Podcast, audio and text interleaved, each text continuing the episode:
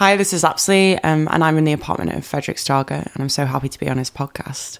I'm in his beautiful music room. We've got um, an incredible stained glass window, and the, the light coming through is pretty celestial, so it's quite magical. Welcome, Lapsley. Or I, I almost said Lopsley. Yeah, that's how it should be. Because you, you put a little circle over the A yeah. in your name. Um, I, I first thought that you were some kind of heavy metal artist, like you know when when metal bands put umlauts over letters in their names, like Motley Crue or Mo- Motorhead. so I just assumed that you were very much into, like that you were the new wave of British heavy metal. Oh, I wish. I wish. I'm not that iconic. But yeah, the, the name is actually Scottish. And then I added the um yeah, the accent. To bring forth some kind of Viking vibe? I think so, yeah. I guess I was 16 and I just wanted to be a lot cooler than I was. And now it's something that has to stick forever. And you're from Southport in northwest England. Yeah, yeah, it's just above Liverpool. So what's like what's Southport like as a town? Um, it's a little seaside town, um, massive beaches and sand dunes. Um, we grew up with a lot of space, a lot of sport. Um, it was pretty cold, not as cold as here, but yeah, it was lovely. And you're from a family of lawyers and doctors, apparently. Oh yeah, I mean, you know, a lot of the the adults in my family have some pretty hardcore jobs, unlike me, They're doing something creative. I was definitely more academic than I was musical growing up, um, but I guess I was almost being suppressed in a way, and then that came out at sixteen. So you were really good in school? Yeah, I was quite academic. I actually I wasn't very good in piano lessons. I played a lot of instruments, but um, I I guess I preferred composition rather than playing other people's music. I was a bit idle in that way. Um, but yeah, I started producing in my bedroom when I was sixteen, almost like as a rebellious antidote to the huge amounts of homework and stuff that I did. So which instruments did you play?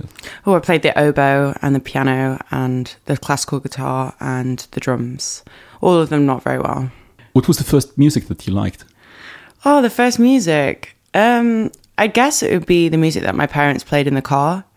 Um, we used to travel between different cities to see family, and um, Fleetwood Mac records and REM records that were just constantly playing all the time. Um, I remember singing Babylon by David Gray when I was like five years old with my dad. And since you were so academic, what kind of career did your parents hope that you would pursue?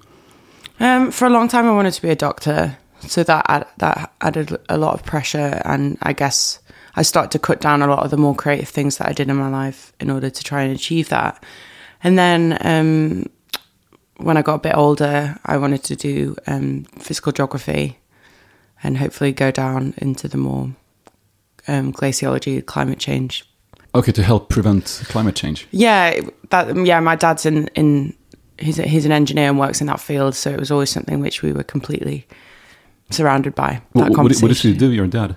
Um, he's a like a fluvial engineer, so he does all the um, advises lots of countries around the world on their flood schemes and water. Um, but he's one of the uh, world leaders for sustainable development. So we we got the news and, and, and the facts pretty pretty early on. So, how did your parents try to convince you not to become a pop singer? Um, once you get to the age of 16, it's very hard for them to convince you to do anything. And um, I think they saw how, how happy it was making me. And I had such an opportunity um, when I was 17 to, to sign a record deal. And I guess I thought that I could always go back to university, but this is something that maybe would never come along again. You're just 22 years old, right?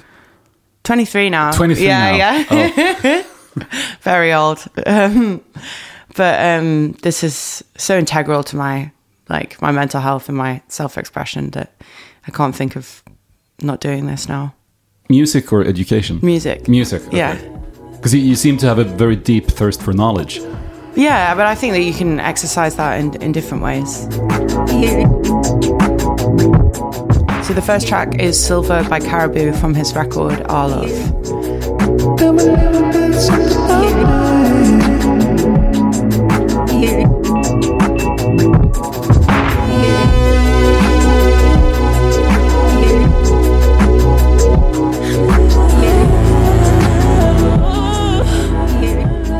who's Caribou? Um, Caribou is a um, producer and, a, and, an artist who makes electronic music, and I've been a massive fan of him since I was about 16. And this is one of the. I saw him perform this record at. He was headlining Liverpool International Music Festival um, when I was a teenager, and it just completely blew my mind to see electronic music performed live in such a way.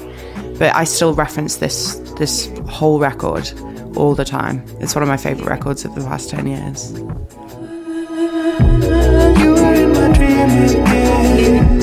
I could see.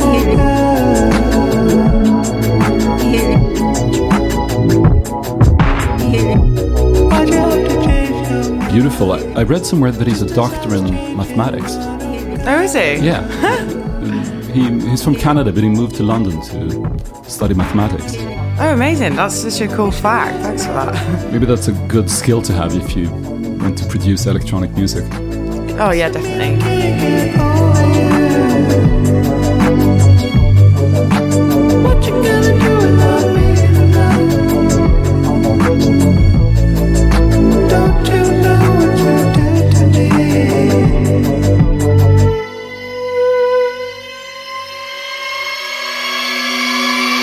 Electronic music, like dance music, seems to have had a, um, quite an impact on you.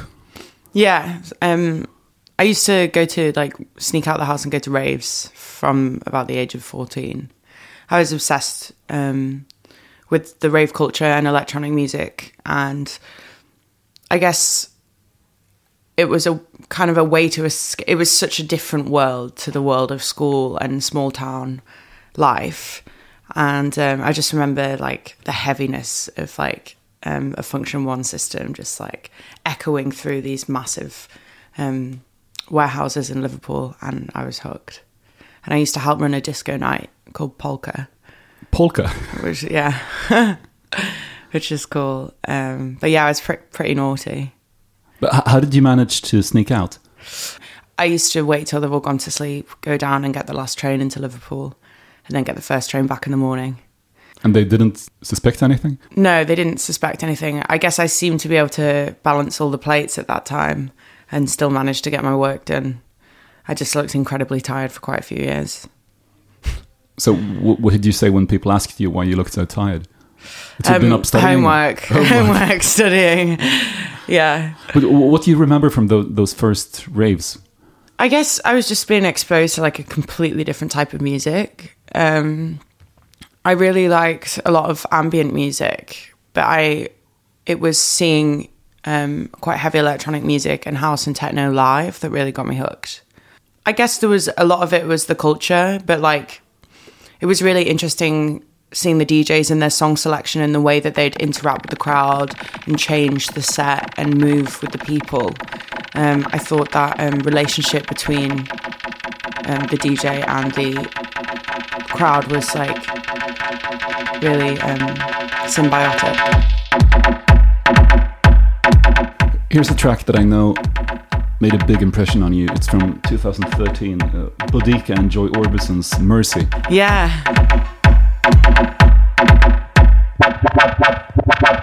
Um, there's a video of me, I think it's on Facebook or on my computer somewhere, of um, when I was 16 at New Year's Eve, um, watching Boddika drop this track.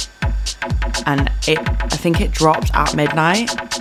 They'd like aligned it, um, but that was like a yeah, an out of body The big, experience. the big drop was at midnight. Yeah, I think so. Yeah, um, that was incredible.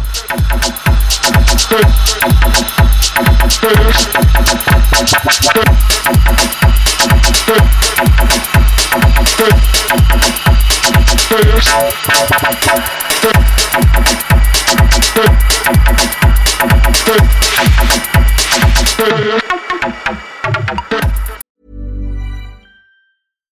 I'm Ryan Reynolds. At Mint Mobile, we like to do the opposite of what Big Wireless does. They charge you a lot, we charge you a little. So naturally, when they announced they'd be raising their prices due to inflation, we decided to deflate our prices due to not hating you. That's right. We're cutting the price of Mint Unlimited from $30 a month to just $15 a month. Give it a try at mintmobile.com slash switch. $45 upfront for three months plus taxes and fees. Promo rate for new customers for limited time. Unlimited more than 40 gigabytes per month. Slows. Full terms at mintmobile.com. One size fits all seemed like a good idea for clothes Nice dress. Uh, it's a it's a t-shirt. until you tried it on. Same goes for your healthcare. That's why United Healthcare offers a variety of flexible, budget friendly coverage for medical, vision, dental, and more. So, whether you're between jobs, coming off a parent's plan, or even missed open enrollment, you can find the plan that fits you best. Find out more about United Healthcare coverage at uhc.com. That's uhc.com. There's never been a faster or easier way to start your weight loss journey than with PlushCare. PlushCare accepts most insurance plans and gives you online access to board-certified physicians who can prescribe FDA-approved weight loss medications like Wegovy and Zepbound for those who qualify. Take charge of your health and speak with a board-certified physician about a weight loss plan that's right for you. Get started today at plushcare.com slash weight loss. That's plushcare.com slash weight loss. plushcare.com slash weight loss. But this is, you know, very minimal electronic music uh, with, uh, you know, for someone who used to like classical piano music, this is really a whole different ballpark. Yeah, um, I definitely um, have more of an affinity towards more minimal music. I'd say. Still, when you started to compose yourself, it became more subtle, more, you know, you haven't really done tracks as violent as this one. I guess it's always interesting the, the music that you listen to and then the music that you make. And I don't necessarily listen to a lot of music which would probably be classed as the same genre that I make. But I have influences from such extreme, from like minimal techno to then, you know, piano music and yeah, it's it's quite diverse. You were the captain of the hockey team in Southport in, in your school. Yeah, I love sport. you good at hockey? I mean, I was, yeah. So, what position did you play? um, left defense. Yeah, I was like a brick wall. Nobody could get past me. Wow. Yeah. Did you get in, in, into any fights on, on the ice? Uh, it wasn't on ice, it was field hockey. Oh, okay. Yeah, yeah. Um, So you're not allowed to punch people. not allowed to punch people, but it's a very fast paced, um, quite dangerous game, especially with a group of like really hormonal teenage girls just like screaming. Did you get hurt? um, no, I saw a lot of people get hurt, broken bones and teeth knocked out and stuff. Teeth knocked out. Yeah. But now it's as soon as I, I, I left hockey and um, you know, continued with music and moved to London, um, they introduced masks for a short corner, which they never had when I was younger. So it's a lot it feels like there's a lot more safety things put in place. Masks for, for field hockey. yeah, for on, on a short corner. So when you're running out um, from behind the goal, it's basically like a penalty. Um, you have protection over your face, which they never used to have. Did you have a fake ID to get into clubs? Um, no, I didn't. I just got in. Because 14 is, you know, quite young for. Yeah, I think it's a mixture of like me looking a lot older and doormen not really caring. And then also I kind of I got to know the people who ran the scene and so my passion was for the music, not necessarily like the rave scene in terms of like drugs and alcohol. So I'd always just like go straight to the front and just be obsessed. yeah. But uh, you were born in 1997. I just assumed that. 96. No, it was 96. Okay, Yeah. I, I just assumed that your parents must have been around for the two Summers of Love in the late 80s and been to a lot of raves as well. Or I don't know yeah, my so my parents um their era was my dad was like the Smiths and um so all in the northern um bands. Like he's obsessed with Johnny Marr and um The Clash and The Cure. And then my mum is more um she's obsessed with Kate Bush and Joni Mitchell. So they're true like they were students in the 80s. I remember f- feeling a bit confused when I heard your first songs, Station, or your, your first single, because I, I, I thought that Lapsley was a duo with uh, one male member and one female member singing a duet, but it was, was actually you uh, adjusting your voice and pitching it down. How did you come up with that idea? I guess there's a few different influences, like in a lot of like heavy electronic music when they do use vocal samples, especially, you know, they either turn the formant up or down. So there's a, there's that reference, and then also I was listening to a lot of like Kanye and James Blake, and then I also didn't really like the limitation of just having my voice. I quite like being able to show different viewpoints or maybe like another side of um, almost like a devil's advocate, like me talking to myself. And I think that when you manipulate vocals in that way, you can you can bring more people to the table in that sense.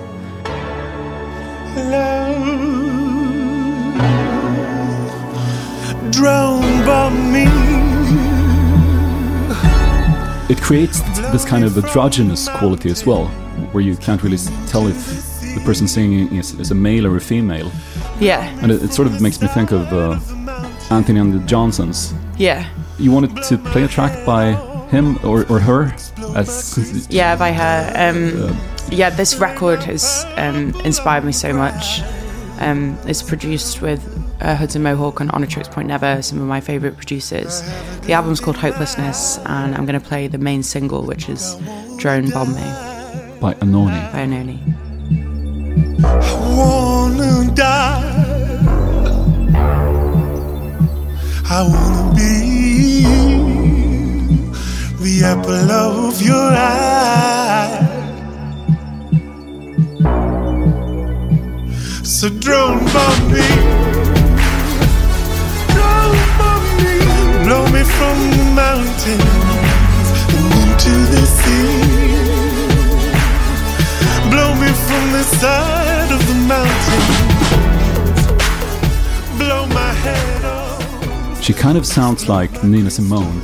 Yeah, there's like um such a deep emotion, emotional like it's almost like a cry. This this track, uh, the whole record is almost like um, a cry. Uh, I, I I love this the lyrics particularly in this song because she is embodying um, so many people in difficult situations in the world. It's almost like she's speaking on behalf of them. And it's about droners dropping bombs on people, but it takes on this emotional quality where the bombs are like love or something. Or kisses in a way. Oh, it's yeah. Well, I, I guess Well, you I guess you could it. interpret it that way. Yeah. Oh, I saw it as um, bringing an element of like humanity because often we see people on the TV, and you know, especially in war situations, that it's almost like there's an otherness. Like, you know, you can't see them as similar to the person who you know you walk down the street with because it's so far away. I think it. Yeah, well, that's the point with the drones. They kind of disconnect the, the, Yeah, the the disconnection. person who's doing the killing. It's yeah, you know, it becomes like a computer game or something for the pe- person controlling the drone. yeah. I think it's it's such a clever record. Choose me tonight. Choose me. Are those Hebrew letters on your arm up there? Oh yeah. Is that a Hebrew tattoo? What, what does it say? This is Teshuva. It's kind of it's from a story that um, essentially means to return, to go home. I spent a lot of time on tour. So, wh- what story was that? I'm trying to remember now. I got this like four years ago. Um, I think it was Jacob and Sons and the Returning Sons. Yeah, I'm gonna have to do my research on that one. And, and you were out on, on tour and you were homesick. yeah, yeah. I was I was on tour from from 18 to 20. How did that feel like? You know, how how, how did you react to it? Because lots of people, you know, when they find themselves in, in a situation like that, they will break down or turn to drugs or whatever. Well, I had to take a year off after that because I had mental health issues and needed a break. I guess how I how I like to talk about it is um, most people go to university and they live their formative years there. You know, drinking, trying drugs, sleeping with the wrong people, just learning who you are as an adult. And then when you're doing that under the watchful eye of everyone who you work with, who are a lot older than you, there's it's quite hard to figure out who you are because you're expected to almost be something and know yourself already. Um, so after that, even though I got to travel around the world, which is incredible, um, after that I needed some some time to get to know me. So I moved back up north for a while. And how, did your mental health? I knew something was wrong because I wasn't able to write. And it's such an intrinsic part of, of me and my happiness that if I can't sit at a piano and talk about what's on, on my mind, I know something's wrong. Some of your songs seem to like deal with mental health as well. Yeah, I think this record talks about it quite a bit. and you, you've also talked a lot about you know like how, how the expectations of the music industry can make you physically ill. Yeah, I also think that that's also my personality to to want to almost not be a failure in, in anything. There's a lot of pressure that I think started when I was in high school for you know wanting to be the best at something and I think you realize that when you do something creative it's it's not about being the best it's about um, expressing yourself in, in the most true true way and pushing yourself creatively, not necessarily comparing yourself to other people. In that year that I took some time off, I volunteered a lot and I trained as a doula. So I helped young women give birth and I gave antenatal classes and um, I mentored a 10 year old boy in a really difficult area in Manchester. I guess the perfect antidote to this like inward facing career is to just put yourself out there and help other people. I feel like that gave me a lot more perspective and, and a, a grounded base for me to then write the next record. So you worked as a doula. Yeah. Well, I, I only did it for a year because then I couldn't promise to help people on any more births when, once I went back into music. But yeah. Uh, how do you help someone giving birth? Um, so doula is um, the translation means like female slave, um, but it basically means that you. Slave. Well, that's what the direct translation. I think it's Greek, um, but what it means is like support.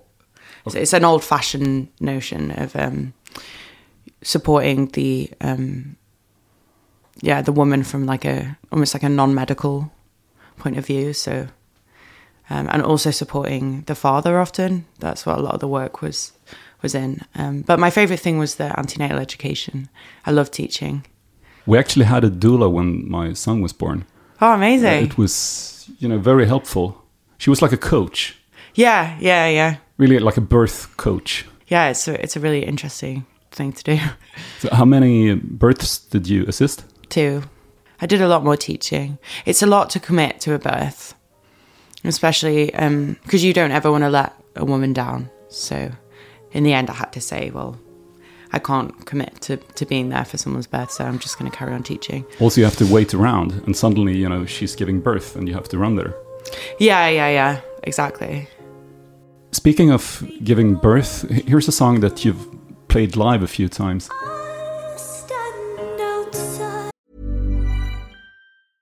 Quality sleep is essential. That's why the Sleep Number Smart Bed is designed for your ever evolving sleep needs. Need a bed that's firmer or softer on either side? Helps you sleep at a comfortable temperature? Sleep Number Smart Beds let you individualize your comfort so you sleep better together. JD Power ranks Sleep Number number 1 in customer satisfaction with mattresses purchased in-store. And now, save 50% on the Sleep Number limited edition Smart Bed for a limited time. For JD Power 2023 award information, visit jdpower.com/awards. Only at a Sleep Number store or sleepnumber.com. Hiring for your small business? If you're not looking for professionals on LinkedIn, you're looking in the wrong place. That's like looking for your car keys in a fish tank.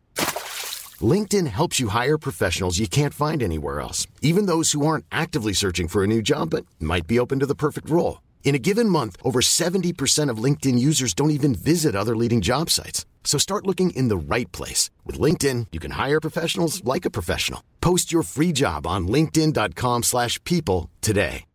One size fits all seems like a good idea for clothes until you try them on. Same goes for healthcare. That's why United Healthcare offers flexible, budget friendly coverage for medical, vision, dental, and more. Learn more at uhc.com.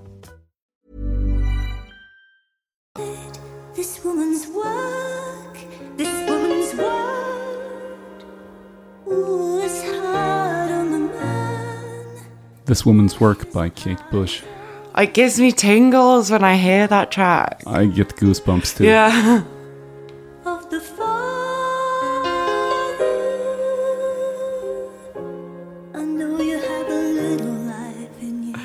yeah, it's such a yeah, such an incredible track.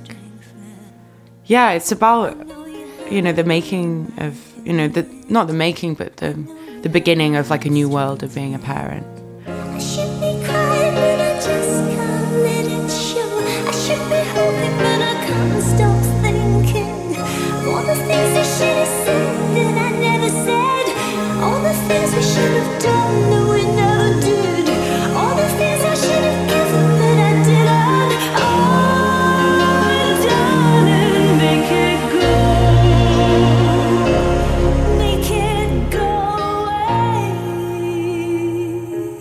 But I also um, think that that song is um, gives me a lot of strength, and I apply it to not necessarily something being maternal, but to enter a new section of your life. So do you still sing it live?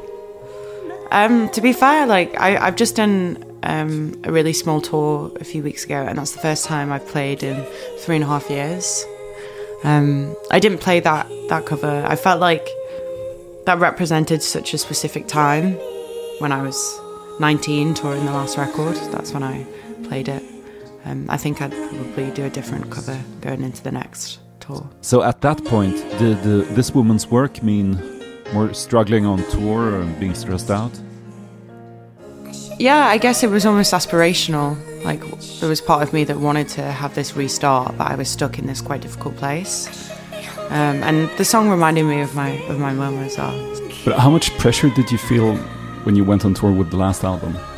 I think just you just want to know you're doing the right thing. I think it's only when I went on this tour a few weeks ago did I realize everything that was wrong with the tours in the past, and I think it was to do with my confidence and my self esteem. And in a way, I feel like only now Because it was too low, or yeah, massively. I was like an, an awkward, chubby teenager who who didn't have any confidence, and and as like a woman performing now, only now do I realize the difference it makes in that in that self belief.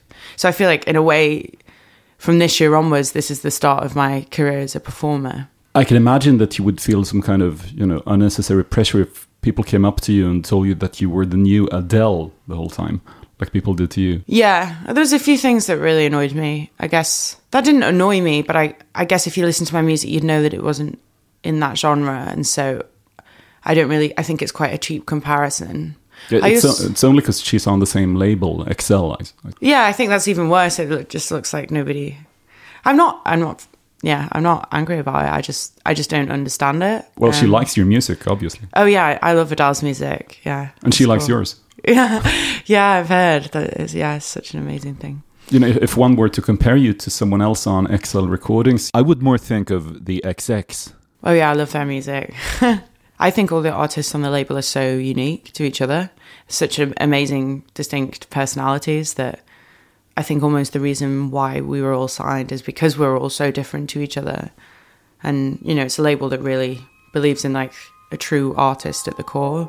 And it's also the label that kind of launched dance music as a huge thing, thanks to the Prodigy. Yeah, yeah. The history is incredible.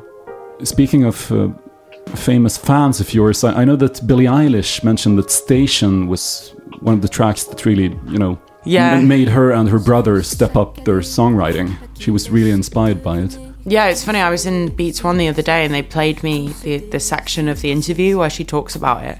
And I'd never, I'd seen a transcript, but I'd never heard her talk about it. And um, it influenced her track called Ocean Eyes, which was one of the first songs that she released. So yeah, that was that's huge. Figuré par ta manche, le lion ne sourit qu'à moitié. À mes solitudes immenses, ton visage ne sera jamais entier. Comme This is Saint Claude, the French version from Christine the Queen's album Chaleur Humaine.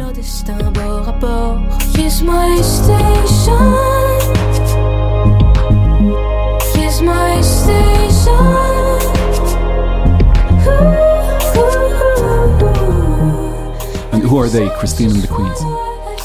Um, Christine um, now goes under the name Chris, I think, and um, she moved to London um, uh, quite early on in her career, and the Queens were a group of queer individuals. I think there were some drag queens involved who supported her through her, um, like living in a different city and um, gave her the confidence to start a career in music.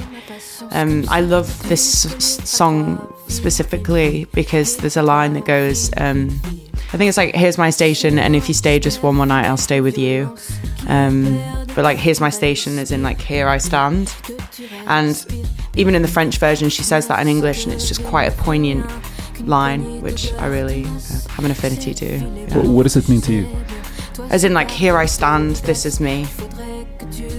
I'm, yeah, I'm not going to change for you, but, you know, it, for me, it says autonomy in a relationship. que l'orage s'annonce. Here's my station. Here's my station. Ooh, And if you say it's just one word, I'll stay with you. Have you seen her live? No, that's like on my bucket list. What's the best concert you've been to? The first gig I ever went to was Kate Nash Made of Bricks. I was 13 years old and it was at Manchester Apollo, and my parents took me, and I was so blown away by this young woman just at home on the piano, just completely losing herself in the performance. And that record is still very special to me. It's like a turning point into my teenage years. Did you have any idols like as a kid? Yeah, I was really obsessed with James Blake from like the age of like 14. And same with Bon Iver. I, n- I was never really into, um, I was a bit too young for the Spice Girls and I wasn't really into a lot of pop stuff, but I was obsessed with Radio 1 and used to know all of the songs on, I used to listen to the chart show every week. So I was always aware, and I'm still always on like New Music Friday, I'm always aware of the new music that comes out. But in terms of like obsessed level, like it was more in the in the indie electronic scene. So you had good musical taste from the start. I, I get so envious of people who had that. um, I guess, I guess that was, I was obs- I was just obsessed with music, and I, I had Spotify since the age of thirteen. So I used to constantly make playlists and listen to music and send them to people in my class, and I was. Again, I guess I was a, a nerd at music as well as other subjects. Were you popular in school? Yeah, I was quite popular. I think sport helped with that, and um, did a lot of like performing arts, like in the school play and stuff.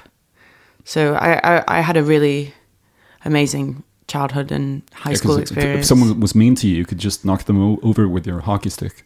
yeah, potentially. Yeah. The first line on your first record kind of got stuck in my head. You, the first thing you're saying is scanning the space for prompt card blank wall.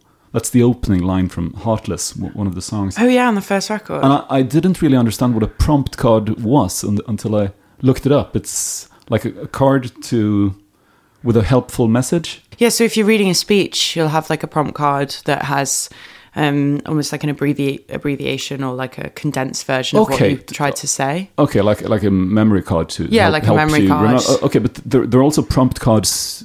If you Google it, uh, it says that prompt cards are more like small, happy messages, like you know, stay positive or some kind of. Um, Yeah, yeah.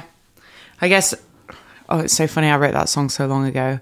That's about um, being with someone and not having the words to say, any words to say to them because you feel so hurt, and and looking around the room to try and get some inspiration for what to say to them. Yeah, that's quite a dark entrance to an album. In, it's someone in hindsight. experiencing terrible loneliness and trying to get through the night. But Yeah, for sure. And then your the first single from this new album that you're putting out is called "My Love Was Like the Rain," Yeah. And you reminisce about someone who compared you to, who compared your love to the rain, and the sea, and the rose. Beautiful metaphors, but then you saying that this person meant quite negative things. Yeah. You said my love was like a rose, not the sweet bloom, but the pain as it scratches your hand. And by saying that your love was like the sea, this person didn't mean a big pool in the tropical, but you said I had the Arctic inside of me. Yeah. But then you decide to embrace all of these things. honestly, I think that's the turning point that I had, you know, going into my 20s. There's kind of beauty in the reality of being a human, which is accepting the dark and the light and expect accepting that we're bad people and good people at the same time. And it's very dramatic and almost so typical of a young person to just be like, oh, it's so, you know, so catastrophic or um, everything's so perfect. So I wanted to write a record that embraced that honesty and also demonstrated my um, acceptance of who I was as both a bad and a good person in equal measure, like But- we most are. Most of us are. Did someone actually give you these very, you know, backhanded compliments? um, in a way, I guess this is my very poetic interpretation. I read this interview with you where you talked about mental health and the way that medication didn't have a good effect on your songwriting. Yeah, Um, I've got many friends who are, you know, very afraid of. They might do drugs, but they're super scared of trying medication for their problems because they feel that they will feel less. Yeah. I mean, I can only talk from my personal experience, but getting support and being on medication for the period of time that I was on really helped me get through that stage and means that I'm in a such a good place that I am today. But it also meant that I couldn't write in the same way because I felt like my massive emotional scale was being squashed. Um, and you almost need that the extremes of the highs and lows in, or, in order to to write some of the, the darkness and the light in your music. Yeah, I massively agree with them. It's it's it's difficult. You said something really good in that interview about mental health. You said I'd actually I'd actually rename creativity vulnerability. It's like your ability to be vulnerable and then sell it. That's so That's- interesting. That's yeah, a great quote thanks. because it said so much about you know how the music industry works as well yeah, hugely. and how you're, you're actually selling your hurt. Yeah, since if you think about that too much, you can go slightly insane. I definitely put measures in, and when I go into the my studio, I purposely don't think about whether that track would be released or not, and I don't show all the songs that I've written until a certain point in, time to the team that I have. So um, I try and eradicate that thought process of thinking about whether it's going to be a radio single or you know whether the label are going to think it's good enough or not. Um, I try and work it out on my own till I get to a point and then hand it in. Do you think that you need to feel something, you know, yourself in order to write about it? Um, I think because the reason why I write is primarily a like quite therapeutic. I go in and work out things that are in my mind that week. That that's how I feel. There's always something to write about because there's always something that I'm worrying about or excited about or thinking about. I read this interview with uh, the songwriter Diane Warren. She's an American songwriter who's done, you know, loads and loads of huge rock ballads for Cher and Aerosmith and Beyonce. And anyway, she, she was um, asked about why she's so good at writing about love. To which she replied, I have no idea because I don't know what love is. I have lived alone my entire life.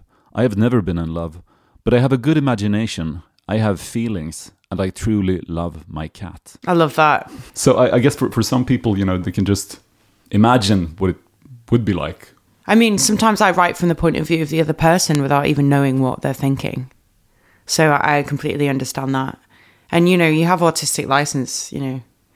You can technically say say whatever you want. It can it can be the lie, it can be the truth. People interpret things in different ways. Yeah, for me, I I, I use it as I'm I'm all about honesty in my writing because because the process is so valuable to my my mental health and my happiness. I think. It's like with the, you know, U2 song One. No. you know, U2, the, the Irish band, they, Oh, they- yeah, they yeah. have a big ballad called One, which is always played at weddings. And it's a very beautiful ballad, but it's actually super dark. It's about th- that there's no hope for love whatsoever, and people just choose not to listen to l- the lyrics. So, Well, yeah, I find it really difficult when people listen to um, Hallelujah. yeah, that's a super dark song as Yeah, well. Yeah, so dark. That's one of the ones where I'm like, I feel like someone should tell them.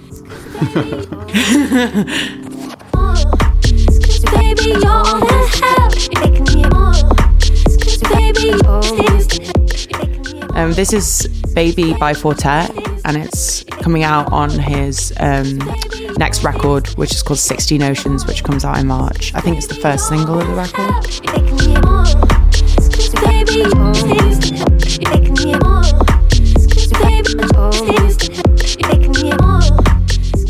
What's that sample?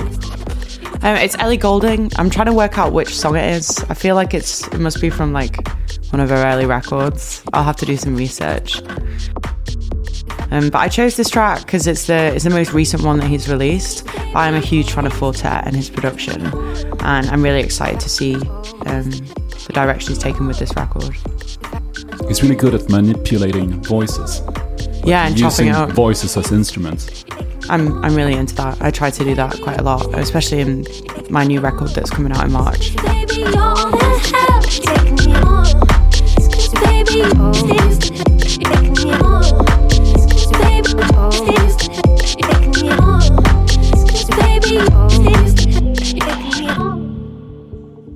And your new single is called Woman, but you replaced the A with an X. Yeah. How come? Um, so it's it's quite a new spelling that's used a lot in the LGBTQ community, which is a community that, I'm part of, and it's basically more sensitive um, and inclusive of trans women. Um, so it takes out the the A in man. There's a few universities that have started using it, and like papers and magazines and stuff. So I just thought it was more forward facing. For me, it says woman plus. yeah. So it's not an X, it's a plus. No, I mean, it, as in like all types of women, in, inclusive, inclusiveness. Okay, so in what respect are you part of the LGBT community? I'm a queer individual. Queer so, individual. Yeah, okay, yeah. So you don't identify as a woman necessarily, or Oh, no, I identify as a woman. Oh, okay. That's my sexuality. Yeah. Yeah. My gender is a woman. Yeah. when you listen to that song, it's a very you know uplifting, danceable track, but it's the lyrics are kind of. Uh, it seems as if you went through a rough period when you wrote it, in a way. I was talking about the period of time that I took off, and um, this was the first song that I wrote coming back after that time, and I, I wasn't in a very good place, um, and I was very scared about going back into the studio for the first time, and I, I wrote this from the perspective of a version of me in the future which knew what to do and was much more confident. Um, and then it's funny because now I sing it and it's my present, and I am that confident person who I knew I'd be in the years down the line. That you would be confident in your solitude, as it says on your arm. Oh yeah, in my solitude. In- in That's my- in my Duke soli- Ellington. It's that from Duke Ellington. That was the first tattoo I got when I was eighteen. Is that a song by him?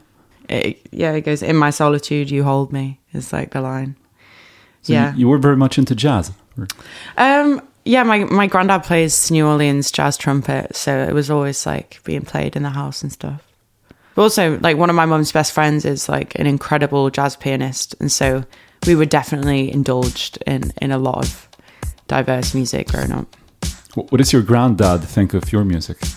He's really proud. Yeah, he loves it. He actually came to the show a few, a few weeks ago in London and, and was crying. So it was amazing to um, yeah to have him there. I got my eyes on you. You're everything that I see. I want your high love and emotion endlessly. I can't get over you. Speaking of going to shows, um, here's a track that Drake wanted to sing to you on stage once. Oh my goodness! How do you know that? You act so different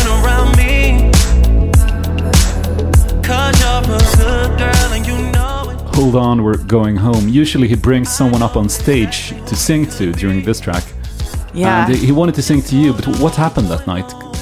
I was 17, I think, and so my auntie wouldn't let me go up. And um, Where was the concert? it was in Liverpool. I'd somehow made friends with um, Drake's tour manager around that time. I think he messaged me because they were playing my music on the tour bus. And he was like, Oh, we're coming into Liverpool. Do you want tickets? I was like, Yeah, I'd love to. So we got like passes. And um, yeah, the bouncer just like picked me out to go to the front, and then my auntie just grabbed my arm and was like, "You're not going back So, there." so your your aunt was was with you. yeah, I took my auntie. She was your plus one. She was my plus one. Yeah, I can see why she didn't let me go in in hindsight because I was so young. So she was But- standing next to you, and Drake's tour manager comes up and says, yeah, and I was I was very dressed up. I looked a lot older. Um, I don't think I'd let my 17 year old like dress the way that I used to dress. But my auntie was taking me out, not my mum, so I definitely put a lot more makeup on and wore some very risque clothes. Okay, and she wouldn't let you on stage. No, no. So they picked another person. So I, yeah, I could have been on there. And I, I'm such a massive Drake fan. Marvin's Room is is one of my favorite tracks of all time. And maybe you should have asked to, you know, do a duet with him instead. Oh yeah, that's the dream. That's still on the cards, hopefully. You have a shell tattooed on your arm. Oh yeah, I've got I've got a seagull as well. Yeah, the shell. That's my seaside, the hometown. That's my dog, Peanut. Peanut. Yeah, and I've got a seagull. and a lot of triangles to symbolize your connection to the Illuminati, I suppose. Oh yes, yeah, that's it. That's the, the mark of approval. That means the physical Earth. That one. Obviously, I was obsessed with geography. When my parents bought a CD player back in the mid 80s, uh, CDs were so expensive that we only had one single CD, and I would play it over and over. And when I listened to your first album, I, I just I was like catapulted back to being an 11 year old listening to this track that I would play over and over. Operator, operator, information, information. Give me Jesus, Jesus on the line. Operator, operator, information. So this is the vocal group Manhattan Transfer and their song uh, Operator, which you sampled. Yeah, I really wanted to write a disco track because that was um, a massive part of like my youth um, and helping run that disco night. And I was working with Rodaidh McDonald, who was the in-house um, engineer and producer at XL, and he was like, "Why don't we just sample a track and, and start there?" So we were going through YouTube through loads of different tracks, and, and this one came up, and I was like, "Stop, that's the one." And then, um, yeah, just like cut up the track and then and then wrote it in a few days. People don't sample, you know, old songs as much as they used to because it's so expensive. Yeah, I can't believe they managed to clear it. But they did. the sample, but they did, and here we are. And and then DJ Koze did a remix, and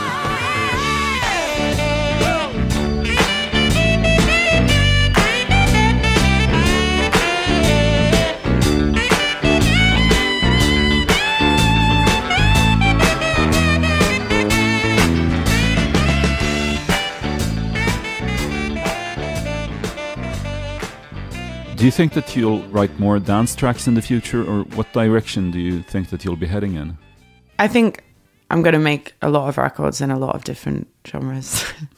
um, I don't feel restricted. I guess I feel restricted in the sense of the Lapsley project has, um, especially with this record that's about to come out. Um, I feel like this is my present style, but I don't restrict myself, and I would definitely not cancel out starting other projects and going down other avenues.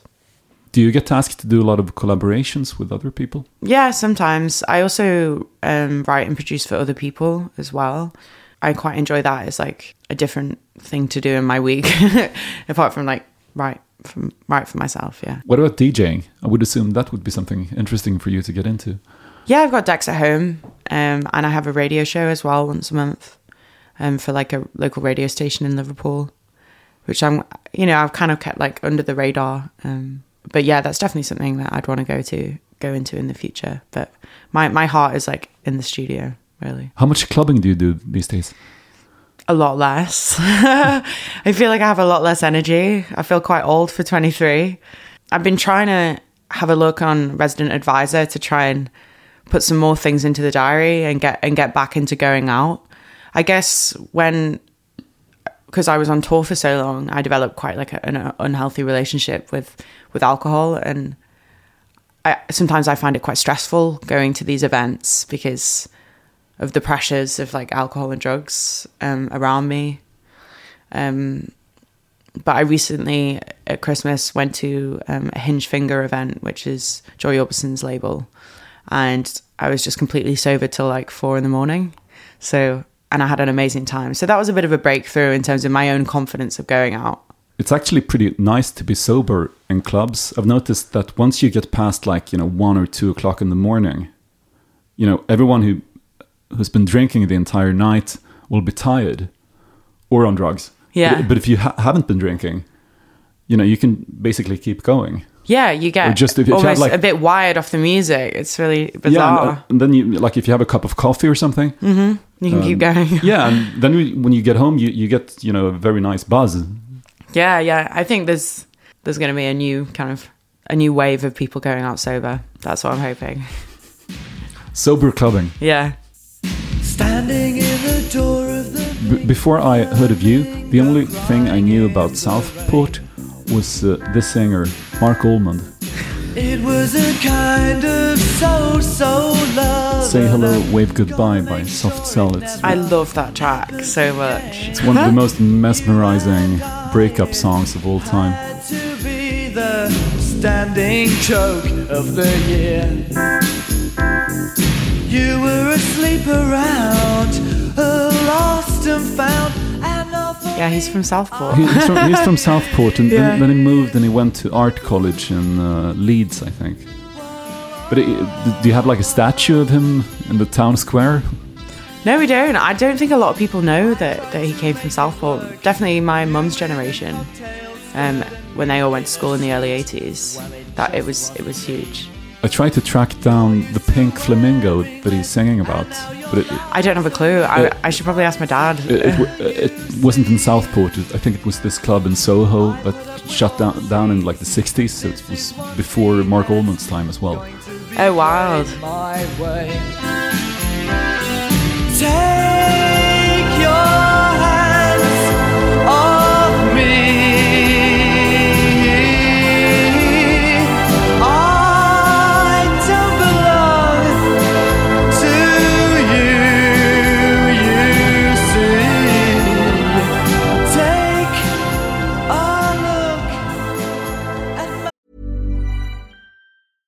Even when we're on a budget, we still deserve nice things. Quince is a place to scoop up stunning high-end goods for 50 to 80% less than similar brands. They have buttery soft cashmere sweaters starting at $50, luxurious Italian leather bags, and so much more. Plus, Quince only works with factories that use safe, ethical, and responsible manufacturing. Get the high-end goods you'll love without the high price tag with Quince. Go to quince.com slash style for free shipping and 365-day returns. What other singers inspire you? I'm massively into Kate Bush and the theatre of Kate Bush and um, the poeticness of her lyrics. And I wish I got to go to that performance that she did last year in London. I couldn't get tickets. I feel like everybody else managed to get tickets. It was so frustrating. People were ready to kill for tickets I, for that show. yeah, I was ready to do a lot, maybe not that far. Um, but that, yeah, and I love Joni Mitchell as well. I, I definitely have a, when it comes to singers, I have a preference for the people who are very um, visual with their lyrics. Visual? Yeah, as in they, Like- like they paint strong pictures. images or- Yeah, strong images. And how do you know that you've come up with a strong image yourself w- when writing? Um, I guess in a way you don't really know until the song's out in the world as to which sections are the strongest. Sometimes it's very hard to look at your own work objectively. I guess like I naturally write in a lot of metaphors, and I feel like there are really good vehicles for people to apply their own situations into. Ese gritarito roto, yo sentí como crujía. Antes de caerse al suelo, ya sabía que se rompía. Uh, está parpadeando la luz del descansillo. Una voz de la escalera, alguien cruzando el pasillo. Malamente. Um, this is Malamente by Rosalia from the first section of her first record called Augurio, which means omen. And she's a singer from Barcelona, right? Yeah, yeah, from Catalan. Malamente. Se ha puesto la noche rara, me salió luna y estrella. love her videos.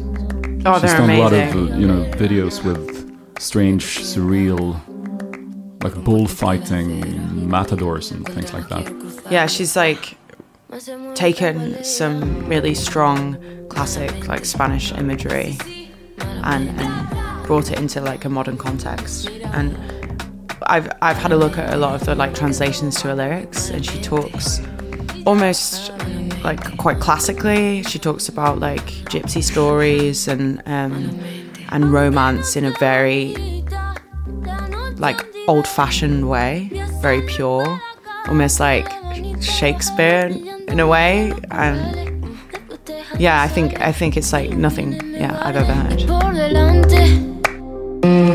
No voy a perder ni un minuto en volver a pensarte. Malamente. Sí, sí, malamente.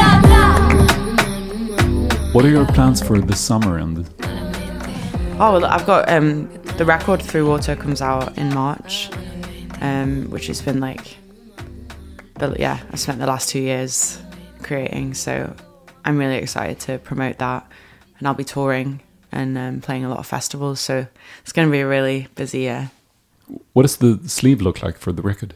Oh, it's incredible. So I um it's a shot of me underwater um struggling. I've I'm in all of my clothes and the way that the photo was taken, I, I had to jump off of a massive platform with weights around my my waist and my ankles um into a massive film tank and then they shot it from the side and I sink quite deep and it, it took a long time to be able to get to the surface so it was almost like a stunt shot That sounds like almost suicidal.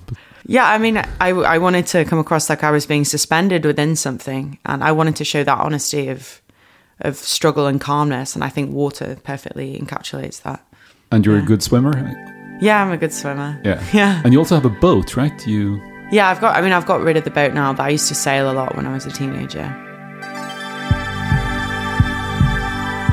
Thank you very much for having me. Thank you, Lapsley, for um, appearing on this podcast. It was a true pleasure having you here. So, um, good luck with everything. Happy say. What do you say? Happy sailing Happy away. sailing. Sail away. Sail away. Thank, Thank you. you.